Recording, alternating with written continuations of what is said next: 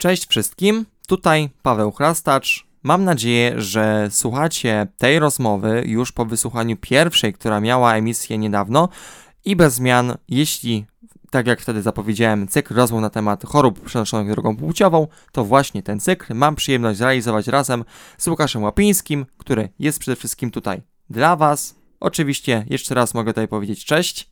Cześć, witam. I skoro tę pierwszą prowadzającą rozmowę oczywiście już bardzo cenną mamy za sobą, to myślę, że powinniśmy teraz porozmawiać szerzej o tych poszczególnych chorobach, no i o takich sytuacjach, które mogą spotkać po prostu bez żadnej stygmatyzacji, że to może spotkać osobę w takiej sytuacji, w takiej, w takiej, to nigdy, jeszcze raz zaraz może być to na powitanie podobne przypomniał, nie powinno być powodem do jakichkolwiek oskarżeń, stygmatyzacji i tak. Jak najbardziej się zgadzam, tak jak już wspominałem w poprzedniej e, audycji, e, że no, powinniśmy podchodzić do e, chorób przenoszonych drogą płciową, czyli również do HIV, jak do każdej innej jednostki zakażenia, nie po prostu zwykle, normalnie i nie stygmatyzować oczywiście.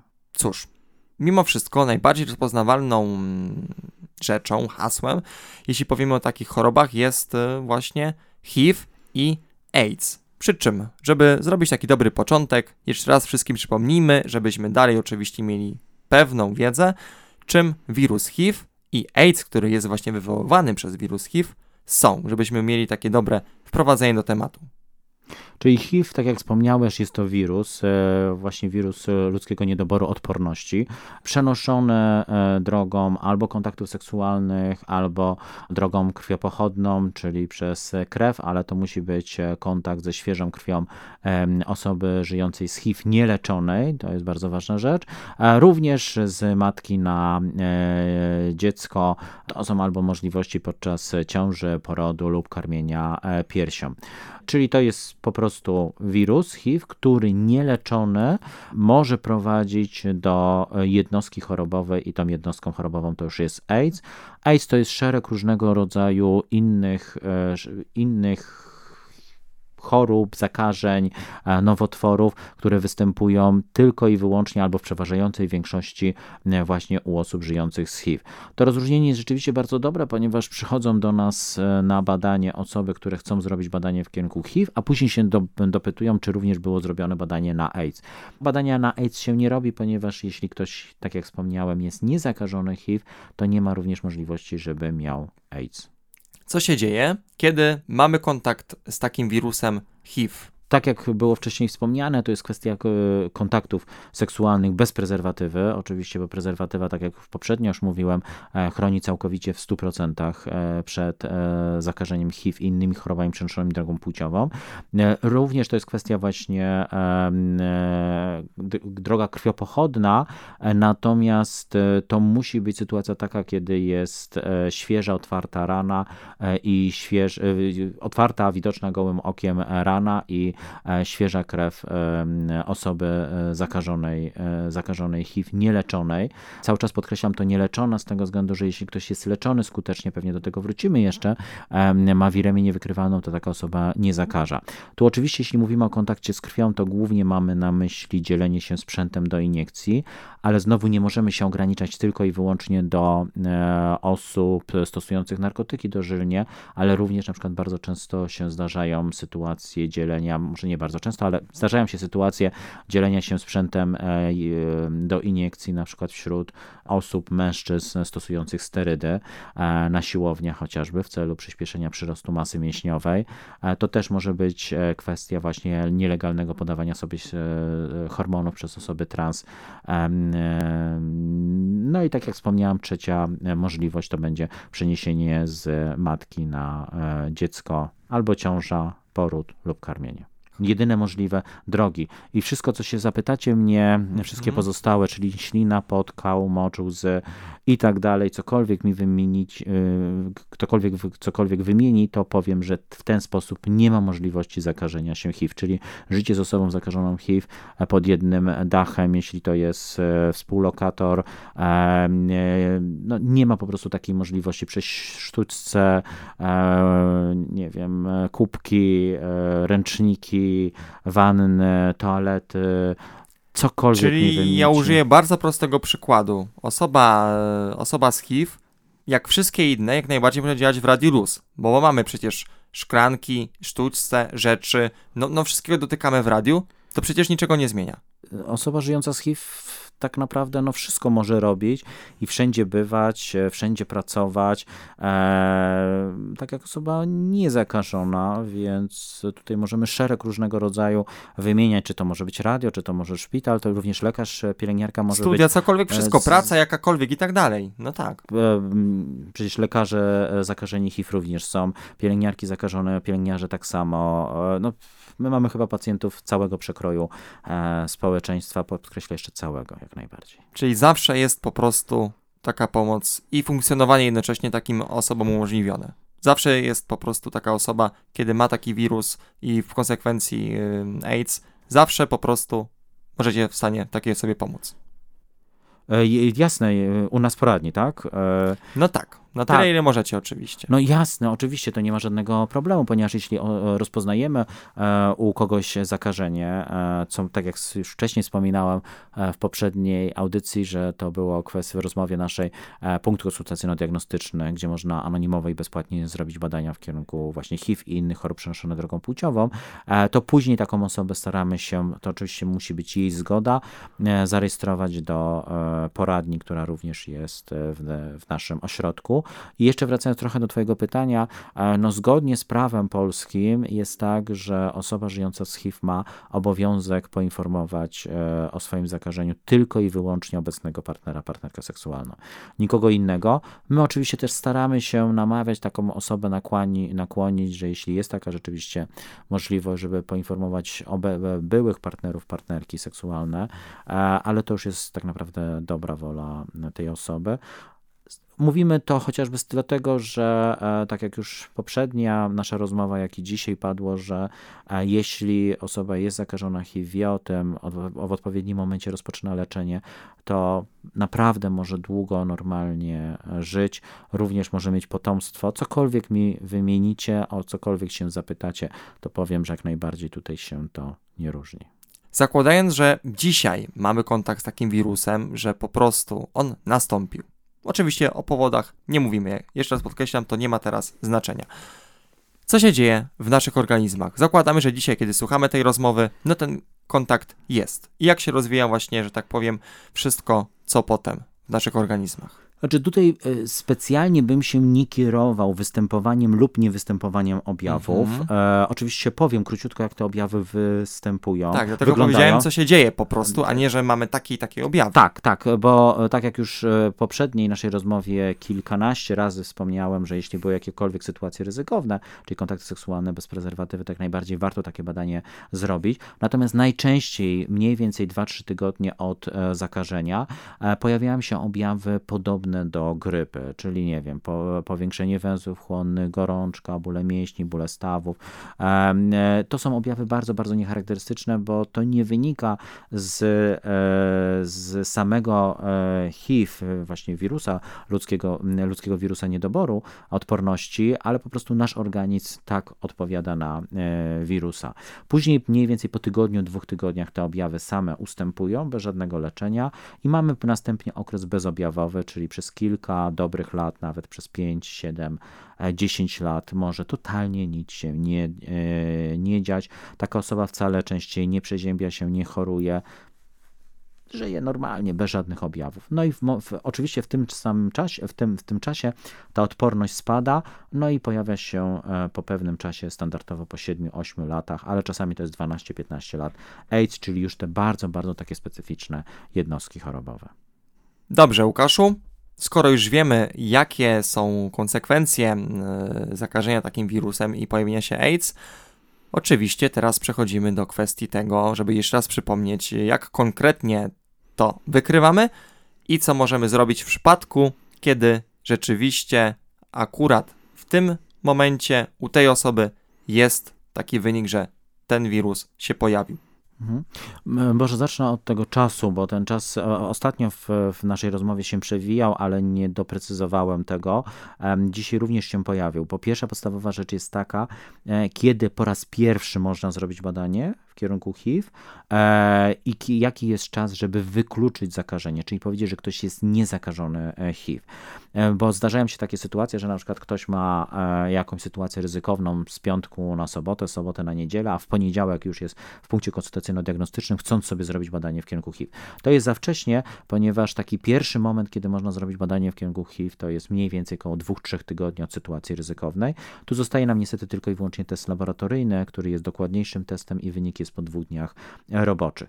Ale żeby wykluczyć zakażenie, czyli powiedzieć, że ktoś na pewno nie jest zakażony w 100%, to mamy tutaj dwie możliwości. Albo test laboratoryjny, to jest 6 tygodni, czyli niespełna półtora miesiąca. My pomimo wszystko operujemy tygodniami, bo te osoby, jeśli jest sytuacja ryzykowna, to bardzo dokładnie ten czas e, liczą i nie mówimy półtora miesiąca, tylko dokładnie 6 tygodni. Natomiast mamy również w e, opcję możliwość 12 e, szybkich testów, czyli gdzie wyniku, wynik jest tam kwestia kilku, kilkunastu minut. E, tutaj w przypadku tych testów e, niestety ten czas, kiedy jesteśmy w stanie wykryć zakażenie to jest dłuższy, bo to jest 4-5 tygodnie, tak? Tak jak wcześniej wspomniałem, to są 2-3 tygodnie, tutaj 4-5 tygodni, e, ale żeby wykluczyć zakażenie w przypadku testów szybkich, to musi minąć 12 tygodni od sytuacji ryzykownej. Ale jeśli cokolwiek Wam się przydarzy, to zachęcam do pojawienia się nawet tego samego dnia, czy w ciągu kilku, e, kilku dni, nie czekać do tych dwóch, trzech tygodni. E, oczywiście pytanie wtedy, czy będzie sens zrobienie tego badania, natomiast no, wiele jest stereotypów, mitów dotyczących tego, jak można się zakazić lub nie można się zakazić. Wielokrotnie miałem sytuację taką, że ktoś przychodził, na przykład czekał w napięciu 12 tygodni, żeby sobie zrobić badanie w kierunku HIV, ale tak naprawdę się okazało, że to, co się wydarzyło, to w ogóle nie była sytuacja ryzykowna i bez sensu czekał 12 tygodni, ponieważ no, nie mógł się w wyniku tego, co się zdarzyło, zakazić zakazić. Dobrze, myślę, że teraz, e, bo to zawsze w tych moich rozmowach jest dla mnie cenne, pokazać coś, co dosłownie e, może komuś wyobrazić sytuację, więc kiedy u Was sobie zrobimy takie badanie, prawda? E, oczywiście wspomniałeś już w pierwszej rozmowie, jak wyglądają mm, wyniki, sposób informacji, ale jeszcze raz, żeby była tutaj klarowność, żebyśmy mieli taką powiedzmy sytuację do wyobrażenia, że ok, idę na badanie. No i jak będą wyglądać te wyniki? Co tam napiszecie? Czy będziecie coś tam jeszcze rozpisywali? Będą jakieś tam wyniki, cyferki? Co tam będzie tak naprawdę? Czy, znaczy, tak jak już wcześniej wspominałem, badanie jest anonimowe. Nie trzeba się na e, badanie umawiać. Trzeba po prostu przyjść e, właśnie do naszego e, punktu. Przyjść po prostu, zająć sobie kolejkę. Nie prowadzimy żadnej rejestracji, ponieważ w przypadku anonimowości, jeśli wszystko jest anonimowe, poufne, no to nie ma takiej możliwości. Najpierw jest krótka rozmowa e, z osobą tak zwanym doradcą do spraw e, HIV-AIDS. To są osoby z różnym wykształceniem, bo to e, i może być lekarz i pielęgniarka, może to być psycholog, pedagog, ale ważna rzecz jest taka, że te osoby posiadają naprawdę bardzo dobre akurat na pewno w naszym punkcie tak jest, wiedzę na temat HIV i innych chorób przenoszonych drogą płciową. Później wspólnie jest podjęcie decyzji dotyczącej tego, czy jednak ten test jest robiony, czy nie. E, no i również my wydajemy e, osobie, u której wykonaliśmy badanie, wynik, bo no, na przykład na wyniku pisze wynik negatywny albo ujemny i też miałem takie sytuacje, że młody mężczyzna przyszedł rozpaczony, ponieważ zrobił sobie w prywatnym laboratorium wynik badania w kierunku HIV i wyszło, że ma wynik negatywny negatywny i no negatywny, czyli no w polskim języku no, negatywne, czyli zły, tak? Natomiast tutaj negatywny jest akurat pozytywny, a pozytywny jest negatywny. E, dobrze, tak. W każdym razie my też jesteśmy od tego, żeby pomóc zinterpretować ten wynik i powiedzieć, co on oznacza, więc taka osoba jest obsłużona kompleksowo. Też oczywiście, jeśli jest konieczność powtórzenia badania, no to mówimy o tym, a jeśli się okazuje, że ktoś jest zakażony HIV, proponujemy możliwość zarejestrowania się do naszej poradni, która jest w tym samym e, budynku, mm, więc wszystko tak naprawdę jest z automatu. W poradni też to pytanie czasami pada, no w poradni już niestety nie można być anonimowym. Powiedziałem niestety. E, I znowu mamy to. Znowu dla, się złapaliśmy. Dlatego powiedziałem, powiedziałem specjalnie to niestety, e, z tego względu, że no jest wiele państw na świecie, może gdzie nie leczenie, ale badania w kierunku innych chorób przenoszonych drogą płciową jest robione po prostu anonimowo. E, w Polsce niestety jest tylko wyłącznie taka możliwość HIV, e, KIWA i HCV, ale tutaj znowu z gwiazdką, to trzeba było rozwinąć, dlaczego tak jest. Natomiast na przykład jeśli ktoś chce zrobić badanie w kierunku rzeżączki, chlamydii, czy jakiegokolwiek innego patogenu przenoszonego drogą płciową, to już musi być na pełne dane, imię, nazwisko, PESEL e, i tak dalej. E, I stąd właśnie pojawiło się to niestety, bo ni niestety to brak możliwości tego, tej, tej anonimowości zniechęca pewne osoby, czy to do e, zrobienia sobie badania w kierunku HIV czy innych chorób przenoszonych drogą płciową, czy też e, do podjęcia leczenia. Natomiast jakby było też, była taka opcja możliwości anonimowości, może nie leczenie już, chociaż leczenie innych chorób przenoszonych drogą płciową również, ale e, diagnostyka na pewno lepiej by wyglądała. Ale trochę uciekłem od tematu. Właśnie, ale wracając na dobre tory na naszych falach wznoszących akademickiego Radia Luz, mam teraz e, po prostu pytanie, które nikogo chyba teraz nie zaskoczy. Jak możemy takie osoby właśnie, i zaraz powiemy w jakim znaczeniu w 100%, właśnie z tego AIDS po prostu wyleczyć i co to wtedy będzie oznaczało. Zatem po kolei Najważniejsze jest naprawdę e, zapisanie się e, i umówienie się na pierwszą wizytę. My to pomagamy, żeby taką osobę e, umówić na konkretną. Mamy, jest również u nas wybór, czy ktoś chce do mężczyzny pójść, czy do kobiety. Poranie naprawdę czy, czy jest czynna od 8 do 18, więc jesteśmy w stanie dopasować do życzenia sobie klienta, pacjenta tu bardzo ważna jest ta pierwsza wizyta, żeby znowu jest pobranie krwi i y, ocena, w jakim stopniu jest to zakażenie. Kiedyś, jak mieliśmy leki gorsze, e, to znaczy gorsze w tym sensie, że więcej działań niepożądanych, to czekaliśmy z rozpoczęciem e, leczenia do pewnego momentu, kiedy ta odporność spadnie do tam odpowiedniego poziomu. Kiedyś to było 200, później 350, 300 limfocytów, 500. To już mało, mało jest istotne. W tym na dzień dzisiejszy nie czekamy z tym i e, najszybciej jak to jest możliwe, po prostu rozpoczynamy leczenie, e, bo tak jak kiedyś pan profesor Gładysz, e, znany polski e, zakaźnik, powiedział, że no dzięki temu, jeśli szybko rozpoczynamy leczenie, to chronimy ten układ odpornościowy, natomiast jeśli dopiero po pewnym czasie rozpoczniemy leczenie, to jest bardziej odbudowa tego układu odpornościowego. To tak samo jak z domem, tak? Dom odbudowany no nie zawsze będzie taki sam jak ten, który jest podstawiony i ochroniony przed różnymi rzeczami, które się wydarzają wydarzają. No i później jest leczenie. Na dzień dzisiejszy, tak jak też ostatnio wspominałem już, mamy możliwość również e, zastrzyków, czyli to polega na tym, że pacjent co dwa miesiące przychodzi do nas do poradni, dostaje dwa zastrzyki, za dwa miesiące pojawia się na kolejne, znowu te same zastrzyki. W międzyczasie nic nie robi, nie ma konieczności brania tabletek. Natomiast jeśli jest konieczność brania tabletek, jeśli ktoś bierze tabletki, bardzo często są to schematy jednotabletkowe, czyli jedna tabletka, gdzie są kilka substancji, raz dziennie się, się bierze. I znowu zapytasz mnie się, co i dalej, ja powiem, że no tak samo jak normalnie, tak. jak e, wszystko, no, normalnie tak, no po prostu ktoś się pojawia u nas na wizyty kontrolne raz na trzy miesiące. No, pierwsza wizyta jest oczywiście po miesiącu, żeby sprawdzić, jak ktoś toleruje tak leczenie, ale później jest raz na trzy miesiące, czy raz co, co, co dwa miesiące, jeśli są zastrzyki standardowa wizyta, tak? Pobranie krwi, ważna rzecz, może to zapomniałam, że mhm. zarówno pobranie krwi, jak i e, leki otrzymuje się u nas w poradni, czyli nie ma konieczności chodzenia gdzieś z receptą do aptek otwartych, e, no tak. wykupywania tego. Wszystko jest za darmo. E, jeśli ktoś jest nieubezpieczony, jeśli kogoś z Was, chociaż w przypadku studentów to nie ma takiej możliwości, ale jakby ktoś bliski był nieubezpieczony, e, to też nie wstrzymywajcie się. E, taka osoba, mamy takie możliwości, żeby pomimo wszystko zrobić u niej diagnostykę i rozpocząć leczenie. E, to wynika z finansowania, tak? Więc tutaj to nie może być też brak ubezpieczenia e, przeciwnością. To teraz będzie kolejny etap. Ja ciągle jestem przy technologii, nie chcę zmieniać strategii, żeby to było tak przejrzyście. Teraz będzie konkretne pytanie, rozwijając taką hipotetyczną historię dalej co i ewentualnie w jakich widełkach czasowych, co może nam powiedzieć, że taki pacjent, pacjentka, taka osoba jest z tego AIDS wyleczona. Co to oznacza, że ktoś jest wyleczony? Znaczy tak, bo e, to, co mówiłem wcześniej, to jest kwestia tylko i wyłącznie zakażenia, zakażenia HIV.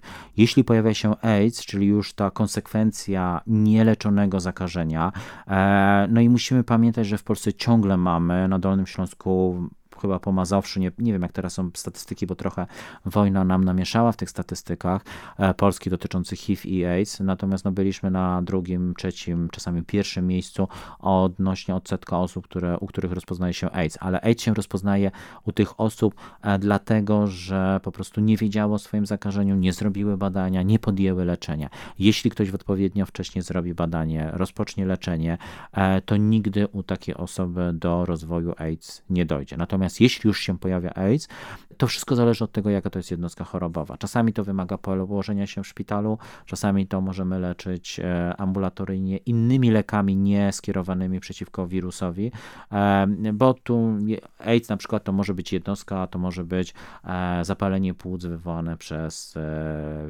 pierwotniaka, który dla osób niezakażonej z prawidłową odpornością jest niegroźny. Więc tutaj już AIDS leczymy już celowanymi lekami w kierunku danych patogenów, danych e, sytuacji itd. Tak, tak? Natomiast jeszcze raz, naprawdę nie dojdzie do rozwoju AIDS, jeśli ktoś w odpowiednim momencie e, rozpoznamy zakażenie HIV i rozpoczniemy e, leczenie. Że tak naprawdę do tego AIDS nie musi dojść. Nie Czyli dojdzie, odpowiednio jeśli, zareagujemy wcześniej. Nie dojdzie, nie dojdzie, jeśli ktoś. No i wracamy do, do tego normalizowania, jeśli by Znormalizowanie natomiast też może zmiany podejść, sposobu myślenia, e, bo e, niestety to, co się działo na początku e, pandemii, lata już temu, kiedy pojawiły się grupy ryzyka, to naprawdę nam bardzo dużo namieszało i bardzo dużo złego, złego robi, tak. ponieważ ciągle jest takie podejście, że to tylko i wyłącznie osoby z grup ryzyka powinny robić badanie w kierunku HIV. Ja przypomnę, że te grupy ryzyka pierwotnie to były cztery, nie wszyscy wiedzą, że cztery, e, geje, e, e, narkomani, może wychwyciliście, że jak ja mówiłem przy drogach zakażenia HIV, to nie użyłem słowa narkoman, z tego względu, że to jest no, oceniające Ponownie, osoby stosujące znowu narkotyki. stygmatyzacja. Tak, osoby stosujące narkotyki dożylnie. Natomiast, tak jak już wielokrotnie już wspomniałem, jeszcze raz po, powtórzę, to nie jest istotne czy stosujecie narkotyki dożylnie, czy wciągacie, bo tu wciąganie też jest ryzykowne, głównie jeśli mówimy o wirusie zapalenia wątroby typu C, czy macie kontakty z tą osobami tej samej płci, czy z różnymi, e, różnej płci. E, jeśli są sytuacje ryzykowne, to powinno się zrobić badanie w kierunku HIV. Tak? I to jest według mnie to pytanie, które też jest bardzo częste, konieczne teraz do odpowiedzenia, że taka osoba już też nie przenosi dalej tego zakażenia. Kiedy bo, jest taki mm, okres, mm, kiedy i w jaki sposób możecie taką osobę upewnić? To jest to, co mówię tak rozwykle, a ktoś mógłby spytać po prostu, kiedy jestem w cudzysłowie wyleczony. O co tutaj tak naprawdę chodzi? E, tak, to jest troszkę takie błędne podejście. Właśnie dlatego nie, o tym mówię. Wyleczenia, natomiast e, znowu już od kilku e, lat mamy takie mocne badania, później kolejne badania to potwierdziły, że jeśli osoba jest zakażona HIV i rozpoczniemy u niej leczenie, to ten wirus, bo najpierw jest tak, że ten wirus jest we krwi, w całym organizmie, jest tak zwana wiremia na jakimś tam poziomie, ale leczenie powoduje to, że ta ilość wirusu wirusa we krwi e, zmniejsza się i w pewnym momencie staje się on niewykrywalny. Czyli to oznacza tyle, że wirus jest w organizmie, gdzieś tam w komórkach sobie bytuje, bo niestety to jest problem właśnie z HIV, że on e, dość e, szybko się rozprzestrzenia po całym organizmie, nie ma możliwości go usunięcia z organizmu, ale mamy sytuację taką, że osoba po prostu ma wirusa we krwi, gdzie, w, w organizmie gdzieś ten wirus sobie jest w różnych komórkach, ale z tego powodu, że ktoś bierze leki, dzięki temu, że ktoś bierze leki, on się nie namnaża, czyli w krwi tego wirusa nie mamy, czyli ma wiremię niewykrywalną. Natomiast o tych badaniach, które wcześniej zacząłem mówić, to jest o tyle istotne, bo na dzień dzisiejszy wiemy, że jeśli osoba jest zakażona HIV, e, bierze leki, ma wiremię niewykrywalną, to taka osoba nie zakaże, e, nie ma możliwości przeniesienia zakażenia na inną, e, inną osobę. Nie do końca chciałbym podawać czasy, bo to wszystko zależy od tego, ile jest wirusa wyjściowo, jakie schematy leczenia za, zastosujemy, ale możemy przyjąć, że tak mniej więcej po pół roku osoba staje się niezakaźna, tak? Ale to wszystko zależy od stanu wyjściowego i jakie leki takiej osobie podaliśmy. I co może robić dalej, że tak powiem, no, nie żeby to nie zabrzmiało przewrotnie, ale po prostu w życiu, czy też w podejmowaniu kolejnych kontaktów, na przykład seksualnych, taka osoba. Czyli jesteśmy w momencie, kiedy tę osobę już, tak jak teraz powiedziałeś, potwierdziliśmy w ten sposób. No i co dalej taka osoba yy, może no brać leki, tak? Bo to jest kwestia, że, że jeśli taka osoba prze, przerwie branie leków, e, to niestety znowu wirus zacznie się e, namnażać e, i znowu będzie wiremia wykrywalna. Tylko ta niewykrywalna wiremia, nie możemy tego patrzeć, rozpatrywać tylko i wyłącznie w kontekście przeniesienia zakażenia na inną osobę, mhm. ale również tego, że jeśli wirus się namnaża w organizmie, to nie jest pobudzany układ odpornościowy i to też nie działa dobrze na, dla danej o, osoby. Może trochę odpowiem na to twoje pytanie, że tak naprawdę no znowu wszystko może, może robić, tak samo nic się nie zmienia. I wrócę jeszcze do tej prezerwatywy, e, no, tak. która się cały czas gdzieś tam przewija, bo naprawdę to jest e, na dzień dzisiejszy jedna z trzech podstawowych e, metod zapobiegania przeniesieniu zakażenia HIV przez WHO. Ja podaję, co przez WHO mówi, nie rządy poszczególnych państw, ponieważ WHO dla mnie jest, czyli Światowa Organizacja Zdrowia jest wyznacznikiem. Prezerwatywa Leczenie osób żyjących z HIV to sobie już e, omówiliśmy, tak? Czyli tutaj cokolwiek zapytacie się mnie, to powiem, że e, tak samo. E, natomiast e, jak rozmawiam z osobami żyjącymi z HIV e, i pojawia się kwestia prezerwatywy, to pomimo wszystko cały czas te osoby zachęcam do stosowania prezerwatywy, ale znowu trzeba zmienić e, myślenie. Tu nie chodzi o ryzyko przeniesienia zakażenia na inną osobę HIV, ale również jeśli ktoś jest zakażony, e, żyjący z HIV e, i będzie miał kontakt seksualny bez prezerwatywy, to jest ryzyko tym, że się zakazi innymi chorobami przenoszonymi drogą płciową. Więc tu w przypadku osób żyjących z HIV to również ta prezerwatywa ma bardzo ważny kontekst ochrony samego siebie przed e, innymi patogenami. Tak jak wspomniałem, tutaj nic się nie będzie różniło, również można mieć zdrowe, niezakażone potomstwo. Nawet jeśli, bo są, zdarzają się takie sytuacje, że rozpoznajemy zakażenie e, u kobiety już ciężarnej. I kiedy... co wtedy właśnie się dzieje? To wtedy tak naprawdę e, znowu jak najszybciej trzeba rozpocząć leczenie. Tu im później jest rozpoznane to zakażenie u ta, e, takiej kobiety, e, w sensie im bardziej zaawansowana jest ciąża, no to większe pomimo wszystko jest prawdopodobieństwo przeniesienia zakażenia na dziecko ale mamy również szereg sposobów, które pozwalają to na, na zmniejszenie, czyli e, oczywiście kobieta musi rozpocząć brać leki, e, e, czasami jest zalecane cesarskie cięcie, a nie natury, naturalnymi metodami. E, kobiecie podaje się czasami, to wszystko zależy od wytycznych, od stanu, e, leki dożylnie podczas porodu, później czasami dziecko musi brać też leki przez odpowiedni okres czasu, ale znowu wrócę do tego samego, podstawowego. Ja, ja wiem, że do znudzenia to mogę powtarzać, ale to jest bardzo, bardzo ważne, że e, ciągle rodzą się w Polsce dzieci zakażone HIV, e, ale tylko i wyłącznie z tego powodu, że kobieta w ciąży nie wykonała badania, ponieważ myślała, że no jest w stałym związku, ona wcześniej miała, nie wiem, jednego czy dwóch partnerów, e, partner czy tam mąż, e, jeśli pójdziemy stereotypami, e, miał też wcześniej, nie wiem, jedną, dwie partnerki. A może no... to nawet pierwsza i już od razu się udało założyć rodzinę, no bo przecież też tak się dzieje bardzo często. Tak, albo na przykład gdzieś on gdzieś eksperymentował z narkotykami, albo ona wcześniej tak, że to mogło być to też pierwsze, pierwsze dla siebie osobę, zmiana myślenia i sytuacja ryzykowna, badanie jak najbardziej. A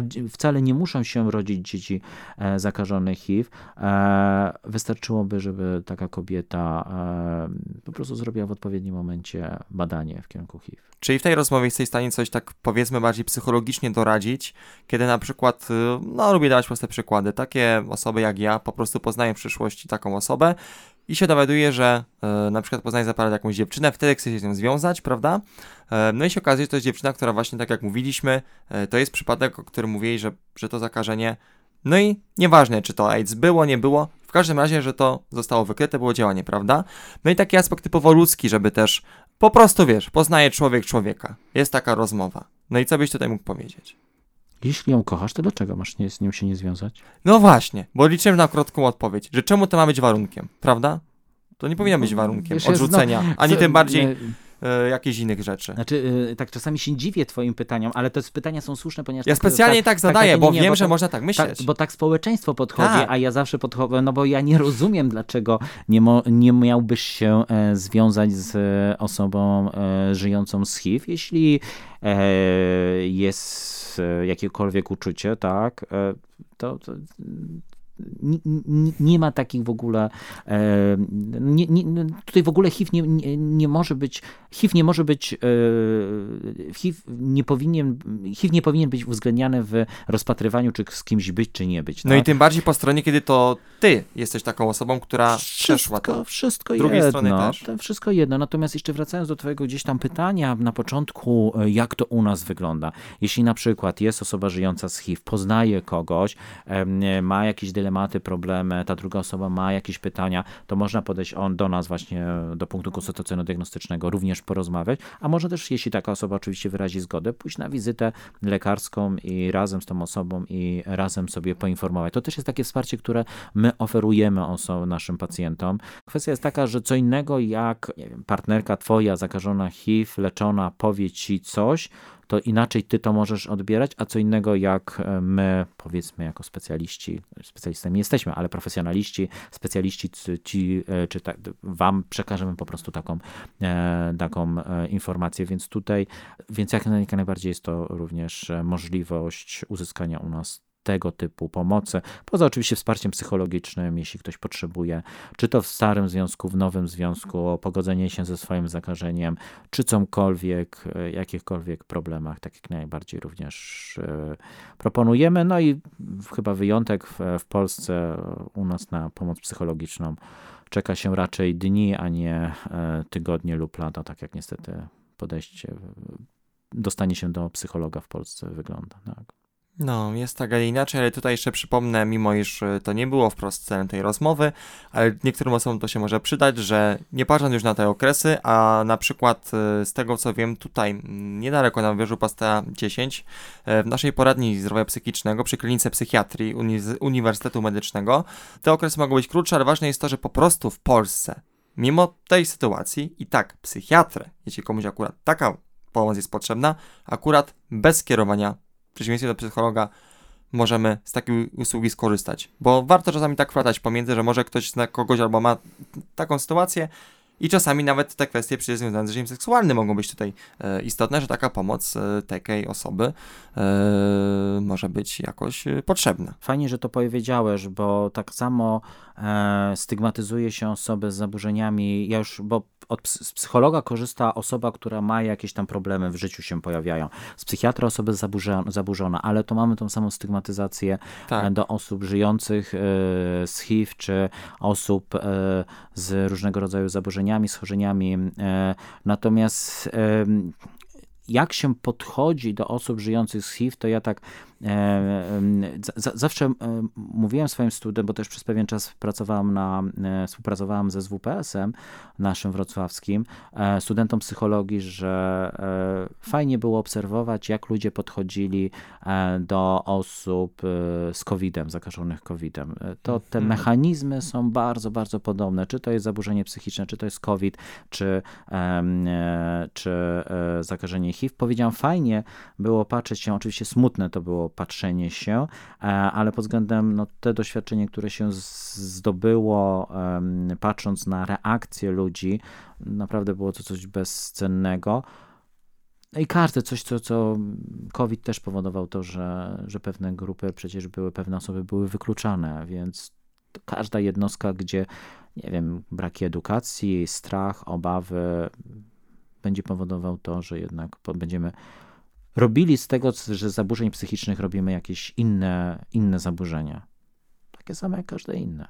Tak, e, dlatego robię audycję i o takiej tematyce, jak przede wszystkim te rozmowy nasze, jak i to, co teraz zajawiłem, bo to wszystko sprowadza się do jednego, że naprawdę nikt nigdy z tego powodu nie, nie powinien czuć się wykluczony. Jasne, jak najbardziej. No, no bo jeśli no, zakażenie COVID chociażby, e, no przecież to nikt sobie e, nie zasłużył na zakażenie COVID albo nikt się specjalnie nie zakaził. Tak? Wiemy, że w przypadku zaburzeń psychicznych, e, no ja jestem akurat zwolennikiem, że 50 na 50, 50% to jest geny, 50% środowisko, pomimo wszystko to, co się wydarza w naszym życiu. No ale kogoś mamy obwiniać, że mamy takie geny i mamy, zdarzyło nam się zachorować na depresję, czy na, nie wiem, schizofrenię, bez sensu, tak? To, dlatego, dlatego tak trochę od, od, uciekłem od tematu e, HIV, bo to tak samo, to, pamiętajcie, że przenoście to też odnośnie HIV i innych chorób przenoszonych drogą płciową nie analizowanie, czemu komuś zdarzyło, co on takiego zrobił, że ma HIV czy inną chorobę przenoszoną drogą płciową, to to w ogóle do niczego nie, tak e, nie, nie prowadzi. Mhm. Zastanawianie się i skąd taka osoba ma zakażenie, a być może no, teraz akurat zawaham się, bo tak liczę sobie, bo ten czas szybko, szybko leci, natomiast no przecież mamy już w Polsce osoby dorosłe, które zakładają rodziny, gdzie e, się, są żyjące z HIV, ale zakaziły się podczas porodu chociażby, tak, więc jak przeliczyłem to tak mniej więcej się rodziliście w lata 2000 plus minus, więc... No to osoby obecnie już y, na studiach, już te rekrutujące tak. się, to już mogą być takie osoby. Jestem Jasne, akurat no to, starszy, 9-7. Ale przypadki skutecznego, e, no to lata 90., już 80., już, tak. tak? 86 chyba pierwszy przypadek e, HIV w Polsce, ze znakiem zapytania bym musiał sprawdzić, ale załóżmy lata 90., no to już mamy, w tym momencie te osoby mają 32 lata, tak? E, więc zakładają swoje rodziny. I taka kobieta czy mężczyzna, który, który jest zakażony HIV, zakaził się od matki, tak? I znowu tutaj widzicie, no, do, do, doszukiwanie się dlaczego. Tak, to nie sensu. jest ważne. Jeszcze tylko tutaj, oczywiście, jako dobry dziennikarz, szybciutko wyszukałem, jaka jest odpowiedź na to pytanie. I pierwsze zakażenie HIV w Polsce rozpoznano w roku 1980 piątym. Piątym, dobra. No, Ale jak e, już mówimy, to nie jest tak istotne. Natomiast teraz będzie jeszcze jedna kwestia w tej rozmowie, która jest bardzo, bardzo istotna, czyli profilaktyka przedekspozycyjna. Jasne. Oczywiście tego tematu, tych literek PrEP, które zaraz oczywiście omówisz, nie mogę pominąć. WHO mówi, że są trzy podstawowe filary profilaktyki zakażenia HIV. Prezerwatywa, jeszcze raz prezerwatywa, leczenie osób żyjących z HIV i PrEP, czyli profilaktyka przedekspozycyjna. To jest banalnie proste rozwiązanie, które pojawiło się e, już kilka e, lat temu. W Polsce również mamy dostępne, niestety nierefundowane, ale to polega na tym, że e, tak jak wspomniałem, osoby żyjące z HIV, żeby do rozwoju AIDS nie doszło, to biorą określone substancje, leki. I osoba zakażona HIV najczęściej powiedzmy, że tam bierze, e, uproszczę, trzy, trzy, trzy różnego rodzaju substancje. Upraszczam, ponieważ też są takie schematy, gdzie są te dwie substancje, ale to nie jest istotne. I możemy również, są badania, które pokazały, że jeśli leki, które stosujemy u osoby zakażonej HIV, osoba niezakażona będzie brała, jak to za momencik, to to e, tą osobę e, chroni przed e, nabyciem zakażenia. Ja się pod prepem jak najbardziej podpisuję rękoma i nogami. Zawsze mówię, że prep ma tylko i wyłącznie jedną wadę.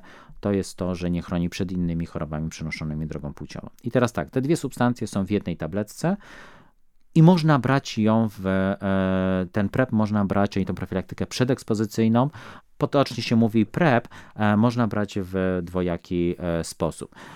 W przypadku kobiet niestety to tylko jest, e, dlatego powiedziałam niestety, bo no to jest jednak trochę wykluczające kobieta, ale to jest tylko i wyłącznie jedna możliwość, czyli PrEP ciągły, czyli to polega na tym, że codziennie bierze się jedną tabletkę. Natomiast w przypadku e, mężczyzn mamy tutaj dwie możliwości, albo PrEP ciągły, albo doraźny.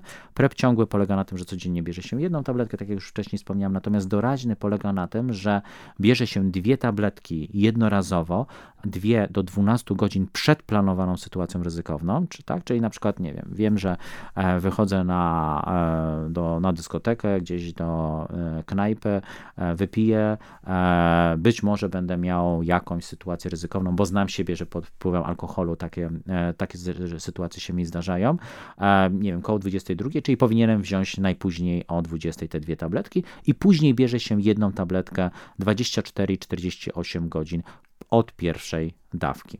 Skuteczność jednej i drugiej metody w przypadku mężczyzn jest identyczna, natomiast są oczywiście badania, które pokazują, że ta skuteczność prepu doraźnego jest mniejsza, ale to wynika tylko i wyłącznie z tego, że osoby często zapominają o wzięciu tej e, trzeciej czy czwartej tabletki, tak? czyli drugiej czy trzeciej, e, trzeciej dawki. PrEP może przepisać każdy lekarz, e, ale przed rozpoczęciem PrEPu warto zrobić e, kilka badań. Są to ogólne badania e, jakiejś krwi, wątroby, próby wątrobowe. Bardzo ważne jest zrobienie kreatyniny, czyli mówiące o czynności nerek bardzo, bardzo istotne jest wykluczenie innych chorób przenoszonych drogą płciową, ponieważ badania wskazują, że skuteczność PrEP-u jest e, stuprocentowa, ale jeśli e, występują inne choroby przenoszone drogą płciową, to e, niestety ta skuteczność PrEP-u się zmniejsza. I teraz PrEP jest tak naprawdę dla każdej osoby, może być dla każdej osoby aktywnej seksualnie. Zarówno głównie stosują oczywiście mężczyźni, to z doświadczenia wiemy, mężczyźni mający kontakty seksualne z mężczyznami. Z doświadczenia praktycznego, natomiast być może to wynika z tego, że kobiety za mało e, wiedzą o e, możliwości w ogóle otrzymywania e, prepu. Natomiast również jeśli jest się na przykład, zdarzają się takie sytuacje, że ktoś jest w stałym związku, stosuje prezerwatywę, a dodatkowo stosuje PrEP, chociażby z tego względu, że jeśli prezerwatywa pęknie, to będzie dodatkowa ochrona odnośnie partnera, partnerki, e, bo nie ma na przykład pewne, pe, pełnego zaufania. Ja tak już na podsumowanie jeszcze jeden temat poruszę. Akurat o tym nie mówiłem przed rozmową i mam nadzieję, że nawet jak tego słuchacie, to oczywiście lecimy na pełnej tutaj przejrzystości. Oczywiście tutaj muszę w Twoim przypadku też wspomnieć, że miałem okazję właśnie w kontekście COVID-u, ale też y, tych historii skoszarowej, poznać, cóż, na razie zdalnie, ale to i tak była bardzo ważna dla mnie rozmowa z doktorem Bartoszem Szeterą. Zakładam, że to mhm. znajoma postać. Tak, ponieważ razem z Bartkiem Szeterą tak. mamy e, odnośnie prepu e, właśnie hmm. są wytyczne Polskiego Towarzystwa Naukowego AIDS i ja razem z Bartkiem jesteśmy autorami tych wytycznych na, Pols na Polskę. Również pracuje ze mną Bartek. Tak, e, i właśnie ja tutaj oczywiście zajawiam do czegoś jeszcze szerszego, bo akurat w przypadku HIV to nie jest tak, że naukowcy nie szukali szczepionki.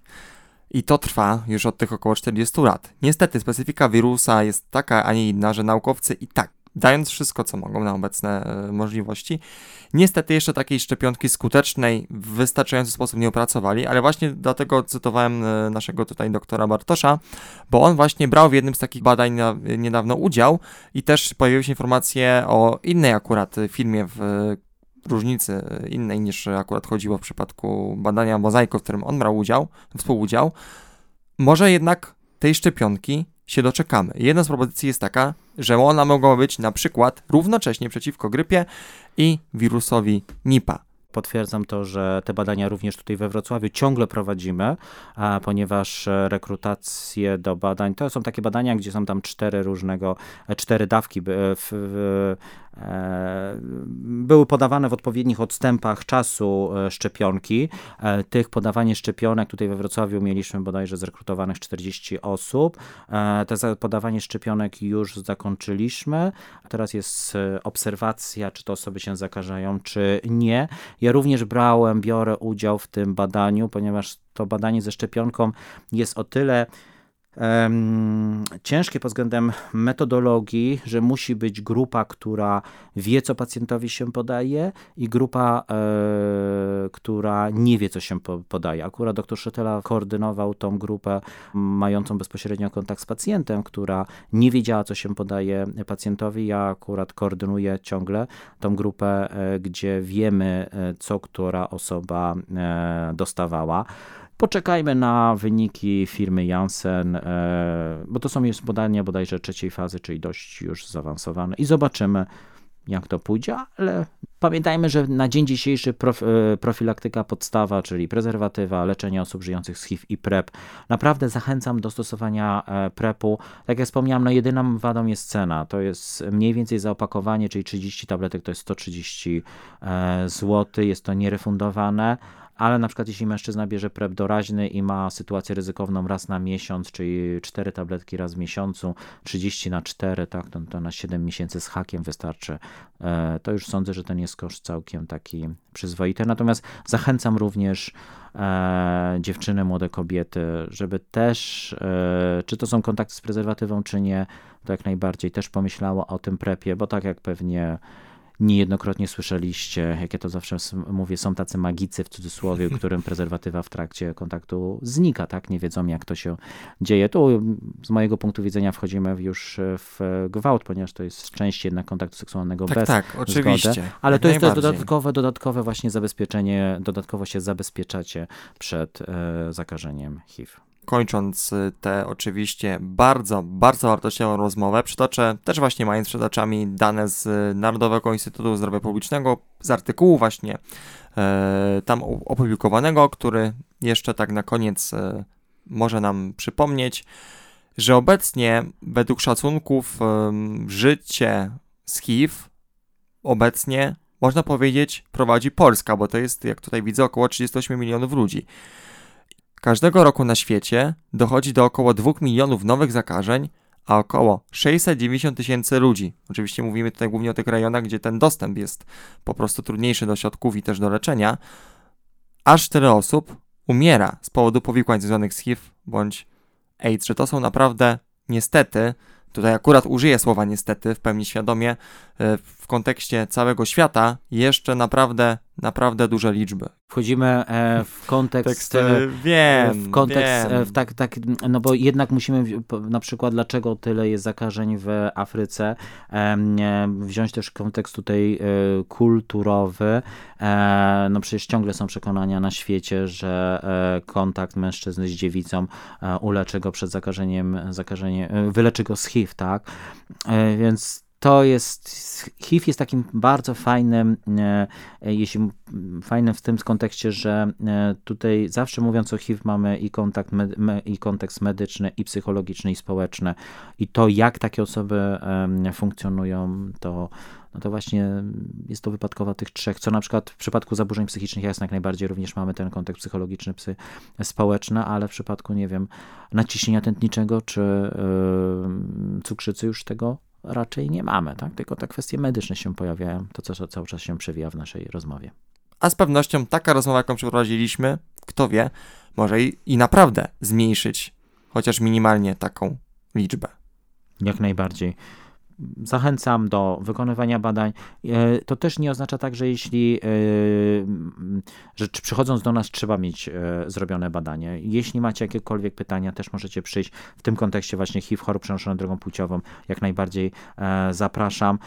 Ja powiedziałam tam gdzieś wcześniej, że przed takim badaniem jest rozmowa. Jeśli nie chcecie rozmawiać, bo nie czujecie się na siłach, wstydzicie się, macie jakiekolwiek opory, powiedzcie to osobie, z którą będziecie rozmawiali. Też jest taka opcja, że e, po prostu tej, tej rozmowy nie będzie. My wtedy Was informujemy tylko o najważniejszych rzeczach e, i pomagamy przez to przejść. Dlatego mam nadzieję, że razem teraz e, z naszym gościem, ponownie Łukaszem Łapińskim, potwierdzimy to. Trzeba rozmawiać, trzeba pamiętać o tym, że możemy coś zrobić, możemy się zabezpieczać, kiedy dochodzi do zakażenia, możemy zawsze coś zrobić. Jeszcze raz podkreślimy na zakończenie tej rozmowy, że naprawdę tutaj nie ma z góry jakiejś sytuacji bez wyjścia. I rozumiem, że takie osoby jak ty właśnie dzięki temu, że to wiecie, że jesteście tak przygotowani, po prostu pomagacie takim osobom. Dokładnie tak. Dlatego mam nadzieję, że kolejne rozmowy, bo już teraz mogę zapowiedzieć, że zaraz y, okaże się kolejna z nich, gdzie akurat omówimy te pozostałe choroby, bo owszem, HIV jest bardzo ważny, bardzo istotny, ale tych chorób jest więcej, dlatego jeśli chcecie poznać co jeszcze, oczywiście dla Waszej troski, warto wiedzieć na temat y, profilaktyki chorób przenoszonych drogą płciową, wysłuchajcie naszych kolejnych rozmów, prawda? Zapraszam. Oczywiście. No to co? Do usłyszenia, Łukaszu. Do usłyszenia, dziękuję. Do usłyszenia. Dzięki.